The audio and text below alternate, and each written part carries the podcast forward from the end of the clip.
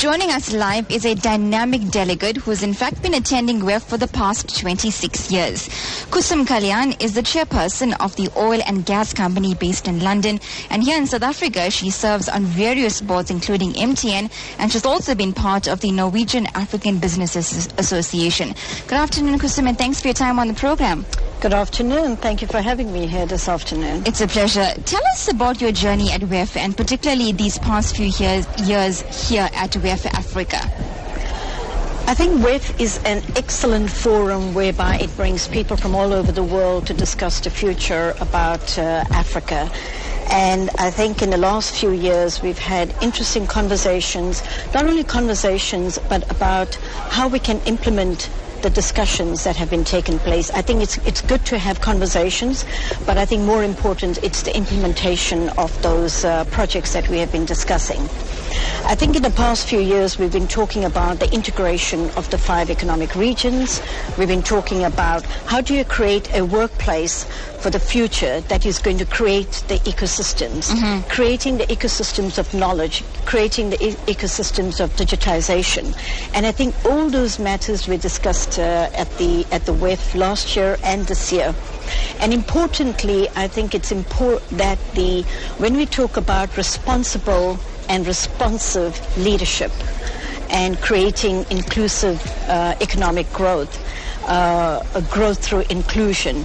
I think it's important to note that we, we need leaders that respect the citizens of the country, mm-hmm. leaders who ha- respect dignity, and also leaders who actually create and become trustees of the future generation. Mm-hmm. And I think the, the, the, the, the, it's changing in Africa. We need to be able to emphasize that it's the youth that's going to become the future leaders and how do we create that and i think a lot of emphasis in, in this year's forum is about the youth it's about job creation it's about inclusive growth. It's about transparency. It's about ensuring that we have created an environment whereby the opportunities come with the training, mm-hmm. comes with the development and creating those opportun- job opportunities. So what we call the job enrich economic growth. Mm-hmm. In terms of the role of women in business, uh, we've spoken to very few business, uh, very few women this week, in fact, which is why we were pushing for an interview with you. So it's great to have you here. In terms of the role of women in business and in leadership positions, is that being taken seriously enough on the African continent, do you think? I think it's taken very seriously when I travel into Nigeria, which I do so very regularly. I noticed that a lot of the entrepreneurs a lot of the key institutions and businesses are chaired by women. Mm-hmm. The CEOs are women. So the, whether it's the banking institution, whether it's the oil and gas industry. So I'm seeing a lot of changes in West Africa. I think in South Africa we are seeing the changes. We have we, we have some catch up to do in South Africa, mm-hmm. but I think it's happening. I'm very positive that women are making a difference. Women are making a change, and women are being given responsibilities. Mm-hmm. Not only in business, but also in government and in, in, in, in the multilateral institutions. Mm-hmm. So I'm very pleased with that. I think we need to give the young women an opportunity now. We need to train them. We need to become mentors. All of us need to become mentors to ensure that the women of today and the youth of today become our future leaders.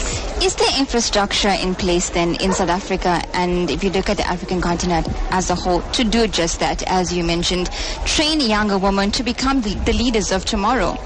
It's we as leaders need to create that.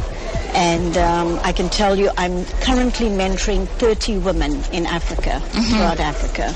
And as I'm talking to more and more women, uh, I'm taking on uh, this task of mentoring women and the youth. Mm-hmm. Because I think if without that, we were given opportunities not only in, in some ways or the other, but I think the onus and the responsibility is on us as current leaders to ensure that we create those leaders of the future. Mm-hmm. So mentorship is very important. The training is very important.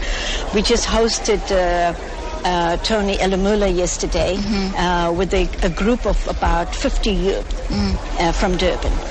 And it was a fantastic event, and each one of those gave an example about what they are doing and through this foundation, how they have been empowered, they've been given the training and have opened up their own businesses at this young age.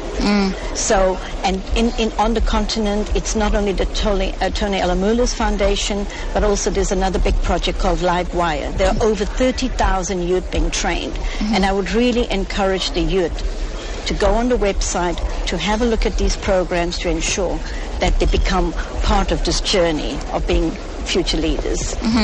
WEF, we know that WEF is ending today. It's the third and final day of the conference. How important do you think it is that discussions um, that were held during this three-day conference, we know that there were very important discussions, obviously surrounding radical economic transformation and so forth, inclusive growth, continue to in, continue to ensure that the aim of inclusive growth is actually um, realistic and it is achieved. I think inclusion comes through a lot of ways. One is ensuring that we have financial inclusion, which is one of the key things. Financial inclusion can only come through education.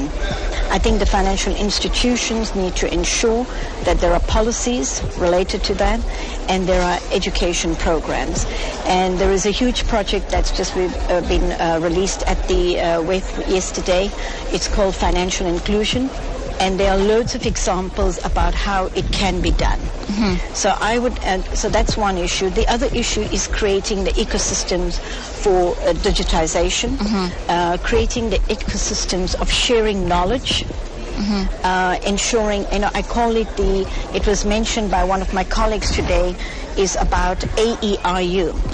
The A is about agriculture and diversification. Uh, the, the E is about education throughout it's it's it's like a circle of education. It's not education just about going to university and, and, and, and schools. It's about education in, uh, in in the economic field. It's about education in di- digitization. I re, re, uh, constantly refer to gi- di- digitization because it's going to be the future of this world and the other issue is infrastructure energy uh, I talk about the uh, opportunities. The opportunities is related to because there are opportunities in every sector. There is a value chain in every industry whereby the youth can be involved in those opportunities. So I think WEF has become a, a, a convener of people who can share the knowledge people who have been involved in projects and uh, from the uh, discussions, there will be many projects that WEF will be working on. Um, the institution that I'm advising at the moment is involved in the in, in infrastructure. And today we talked a lot about the corridors. We talked about the north and south corridors.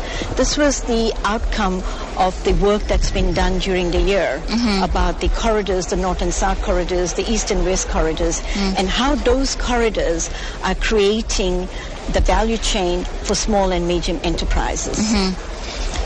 Just as a final question, then um, we do have uh, some other interviews lined up, so I just want to wrap this up quickly. But I, I want I want to get your perception on this. Do you think South Africa um, is on its way to successfully achieving economic radical economic transformation? We need to define what is radical. I think we need economic transformation. Um, I think South Africa's uh, been um, uh, it's it's it's po- radical transformation comes with economic policies. Radical transformation comes with implementation, mm-hmm. and I think we're on the road to that.